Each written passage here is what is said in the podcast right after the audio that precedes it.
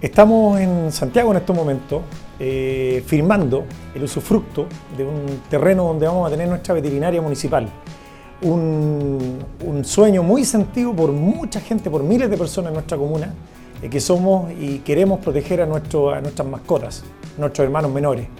Por lo tanto, lo primero es darle el agradecimiento a la empresa Arauco que nos ha entregado un usufructo, eh, el espacio del ex Hotel Blanco Encalada, donde vamos a construir nuestra veterinaria municipal. Y de esta forma también dar cumplimiento a uno de los tantos eh, compromisos que tenemos eh, con nuestro mandato municipal.